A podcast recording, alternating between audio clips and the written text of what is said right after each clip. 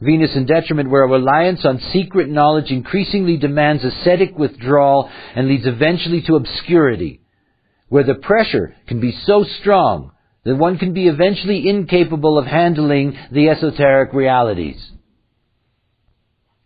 Most, mostly what this is about is people that get into very odd things.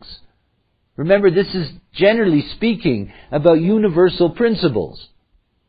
You know, you get into people who think that the whole knowledge of the world can be found on the bumps of somebody's head. That's typical of a 61-1 with Venus.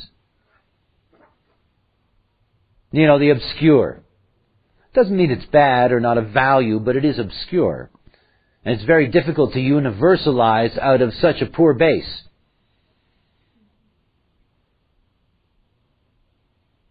It is a gate of the individual mental process and the mind is a mind of anxiety.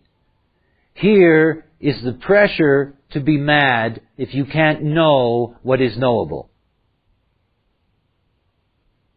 The credo of the mental knower. The credo of the mental knower is know what you need to know, don't bother to know what you don't need to know, and don't pay any attention to the unknowable